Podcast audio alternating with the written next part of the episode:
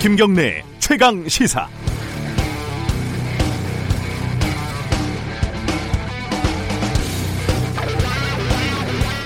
연예인 박유천 씨가 결국 마약 투약을 시인을 했습니다. 기자회견장에서 눈물까지 흘리면서 부인했을 당시에는 대부분의 사람들이 저 정도로 말하는 걸 보면 마약은 안 한 것 같다라고 생각을 했을 겁니다. 거짓말을 한 건 박시만이 아니죠. 이른바 정준영 카톡방 사건이 불거졌을 때도 대부분의 관련 연예인들이 처음에는 딱 잡아뗐었죠. 정치인들도 마찬가지입니다. 김성태 의원도 자녀의 취업 청탁 의혹이 나왔을 때 새빨간 거짓말이라고 거짓말을 했습니다. 서영교 의원도 재판거래 의혹이 나왔을 때 처음에는 판사를 만난 게 기억이 나지 않는다. 이렇게 말을 했죠. 나쁜 짓을 한 사람들을 취재를 해보면 100이면 100 거짓말을 합니다. 잘하냐 못하냐의 차이일 뿐입니다. 거짓말은 그 자체로도 나쁘지만 그 거짓말을 규명하는데 비용이 너무 많이 듭니다. 거짓말의 대상이 공적인 사안일 경우에는 진실 규명 비용이 사회적이고 또 정치적인 비용으로 됩니다. 이번 국회 패스트 트랙 사건도 사태도 결국 누군가의 거짓말로 시작이 됐고 누군가의 또 다른 거짓말로 증폭이 된 건 아닌가. 박유천의 거짓말을 보면서 그리고 그 부질없는 거짓말을 바로잡기 위해 어쩔 수 없이 낭비된 경찰의 수사력을 보면서 결국 비용은 우리의 몫이구나 이런 생각이 들었습니다. 4월 30일 화요일 김경래 최강 시사 시작합니다.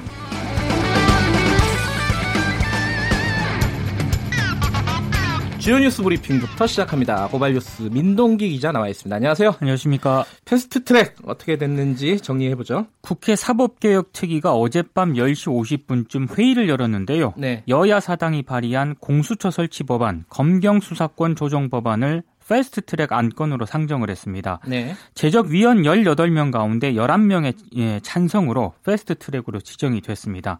자유한국당 의원들이 회의 진행 자체를 막으며 항의를 했지만 표결에 참여하지는 않았습니다.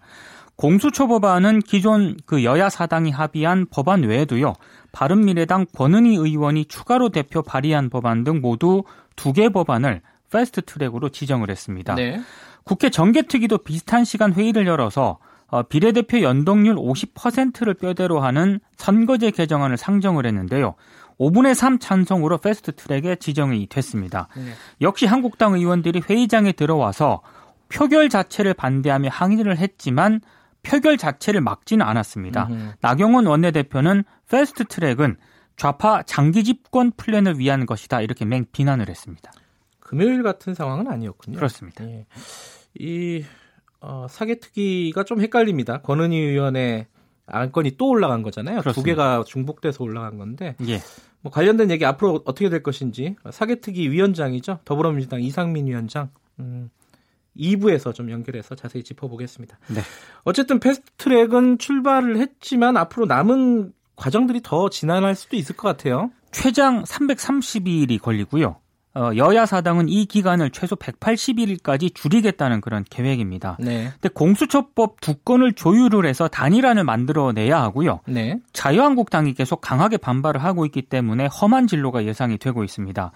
어, 방금 말씀하신 것처럼 더불어민주당 백혜련 의원의 발의 법안하고 바른미래당 권은희 의원 발의 법안이 큰 틀에서는 내용이 비슷하지만 네. 뭐 기소심의위원회 설치 여부라든가 공수처장 임명 방식 등이 달라서 조율이 필요하거든요. 네. 민주당과 바른미래당이 심사 과정에서 좀 진통이 발생할 가능성도 있습니다. 네. 그리고 패스트트랙 열차가 속도를 최대한 내더라도 최소 6개월이 걸리거든요. 정치권 상황이 굉장히 변동될 수도 있기 때문에 예, 진통이 예상이 되고 있습니다. 공수처법은 사실 약간 시간이 걸려도 되는데 네. 이 선거법은 내년 총선 때문에 그렇습니다. 가급적 빨리 하는 게 좋긴 한데 이게 과정이 만만치가 않을 것 같아요. 네. 어, 관련된 내용 2부에서 짚어보겠습니다. 기다려 주시고요. 자, 자유한국당 해산해달라라는 청와대 청원이 지금 몇만이 됐죠? 조금 전에 확인을 해보니까 예. 91만 명을 돌파를 했습니다. 오늘 중에 뭐 100만이 넘을 거는 확실하겠네요. 그럴 것 같습니다. 네. 해당 청원이 지난 28일 오후 8시쯤에 20만 명을 돌파를 했거든요. 네. 근데 어제 저녁 퇴근 무렵부터 가히 폭발적으로 증가를 했습니다. 어, 어제 포털 사이트에서는 국민청원이 하루 종일 실시간 검색어에 올랐고 지금도 실시간 검색어에 올라 아, 있습니다. 그래요? 그렇습니다. 예. 어, 제 청와대 국민청원 게시판이 접속자 폭주로 사이트가 한때 마비가 되기도 했는데요.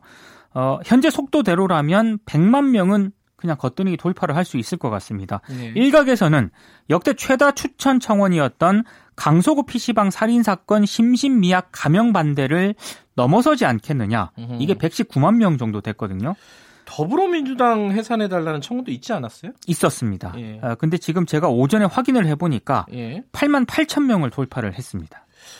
이거는 좀, 좀 사실 이해는 잘 안 돼요. 왜냐면은, 어, 양쪽 지지자들이 지금 결집하는 모양새잖아요. 네. 그런데 왜 이렇게 차이가 나는지 아마 뭐 인터넷 이용이나 이런 부분에서 차이가 나는 게 아닐까라는 생각도 들고 네. 어찌 됐건 어 근데 이게 청와대에서 이게 마땅한 뭔가 대답을 내놓을 게 아닌데 이게 참 어렵네요. 그렇습니다. 예. 자 삼성 바이오로직스 관련돼서 구속자가 생겼죠. 검찰이 증거인멸 위조 혐의를 받고 있는 삼성 바이오에피스 임직원을 구속을 했습니다. 네. 아, 삼성 에피스 소속 양모 상무하고요 이모 네. 부장에 대한 구속영장을 발부를 했는데요. 이들은 삼성 바이오의 자회사인 삼성 에피스가 지난해 3월 금감원에 특별 감리가 진행이 될때 네. 회계 자료를 조작을 해서 제출한 혐의를 받고 있고요. 그리고 특별 감리 이후에 삼성 에피스 직원 수십 명의 업무용 컴퓨터에 저장된 자료를 또 삭제한 혐의도 받고 있습니다. 네. 아, 검찰이 조만간 그 삼성의 옛 미래전략실을 포함한 삼성그룹 관계자들을 차례로 소환 조사할 예정인데요. 검찰은 양모 상무 등의 윗선을 어, 삼성 옛 미래전략실 근무 경력이 있는 삼성전자 모 상무로 지금 보고 있습니다. 음. 지난 28일 피의자 신분으로 소환해서 조사를 했는데요. 어, 수사 진행 상황에 따라서 이재용 부회장의 경영 승계 과정까지도 재조명될 가능성도 있습니다. 수사가 차근차근 위로 올라가는 그런 느낌입니다. 그렇습니다. 그 케어라고 동물 구조 단체가 있지 않았습니까? 네. 그 박소연 대표가 구속영장이 신청이 됐는데 청구가 됐는데 기각이 됐어요 어젯밤에. 예, 어젯밤에 기각이 됐습니다. 예. 아, 서울중앙지법 임민성 영장전담 부장 판사는 동물보호법 위반에 이 위반에 의한 피해 결과라든가 정도에 대해서는 다툼의 여지가 있고 안락사를 하게 된 경위 등에도 참작의 여지가 있다고 음, 밝혔습니다. 예. 아, 현재까지 피의자가 개인적으로 이득을 취했다고 볼 만한 뚜렷한 정황이 없고 관련 증거가 수집이 되어 있으며 피의자가 수사에 임하는 태도라든가 주거 직업 등을 종합을 해봤을 때 구속 사유와 상당성을 인정하기 어렵다고 이제 밝혔습니다. 박소연 대표는 보호소 공간이 부족하다는 이유로 구조한 동물 200여 마리를 안락사, 안락사시킨 혐의를 받고 예. 있고요. 후원금 가운데 3,300만 원을 개인 소송을 위한 변호사 선임 비용으로 쓰고 기부금 일부를 목적 외로 사용한 혐의를 받고 있습니다. 이 박소연 대표 이 사건은 어, 안락사를 한 것도 이제 논란의 여지가 있, 는데 네. 안락사를 안 한다고 거짓말을 했거든요. 그렇죠. 그 후원자들이나 이런 사람들한테 네. 그 부분이 사실 법적으로는 모르겠지만은 도덕적으로는 참 비난받아도 마땅한 일이 아닐까 저는 그렇게 생각을 합니다. 네. 아까 제가 모두에 말씀드렸지만 연예인 박유천 씨가 결국은 마약을 했다 이렇게 시인을 했습니다. 혐의를 인정을 했습니다. 네. 경기 남부지방경찰청 마약수사대가 어제 이제 오전부터 진행된 경찰 조사에서 박유천 씨가 마약 마약 투약 그리고 구매 사실을 대부분 시인했다고 밝혔습니다. 지난 10일 기자회견을 자청을 해서 마약 투약 혐의를 전면 부인을 했거든요. 19일 만에 완전히 그 인정을 한 셈입니다. 어, 경찰 조사에서 나 자신을 내려놓기 두려웠다. 그래서 마약 투약 사실을 말하지 못했다고 진술을 했습니다. 경찰은 박 씨를 상대로 추가 마약 투약 등을 조사한 다음에 네. 이번 주에 검찰에 사건을 송치할 예정입니다. 네. 재밌는 소식이 있네요. 그 유튜브 학원이 생겼어요? 워낙에 그 유튜브가 대세다 보니까 예. 학원이 등장을 했는데요. 어, 크리에이터 전문 사관학교, 크리에이터 아카데미 이런 이름을 붙이고 예. 개인별 맞춤 교육을 진행을 하고 있습니다. 네. 영상 편집은 뭐 기본이고요. 방송 종류에 따른 컨셉이라든가 유튜브 크리에이터 정체성 심기 작업 뭐 이런 것도 교육을 한다고 하는데 아예 일부 학원형 기업 같은 경우에는 유튜브 크리에이터를 관리하는 에이전시 형태로 운영이 되고 있습니다. 예. 근데 이게 한 달 수강료가요. 적게는 30만 원, 많게는 150만 원 정도 된다고 하는데 학원에 다닌다고 유명 유튜버가 되는 건 아니지 않습니까? 그런데도 불구하고 찾는 수강생들이 점점 늘어나고 있습니다. 뭐든지 이게 학원으로 해결을 하려는 게좀 있어요. 그, 그런 거 있잖아요. 그 대학 가면은 어, 여자친구, 남자친구 사귀는 것도 책으로 배우고 뭐 강연을 듣고 수업을 듣는다잖아요. 연애를 책으로 배우는 사람들이 있죠. 네.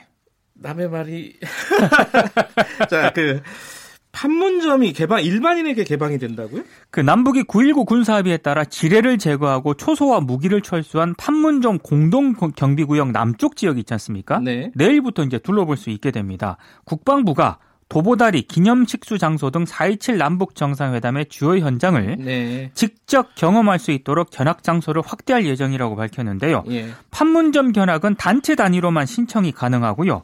일반 국민은 국정원 홈페이지 그리고 학생 교사 공무원은 남북 회담본부 홈페이지에서 신청이 가능합니다.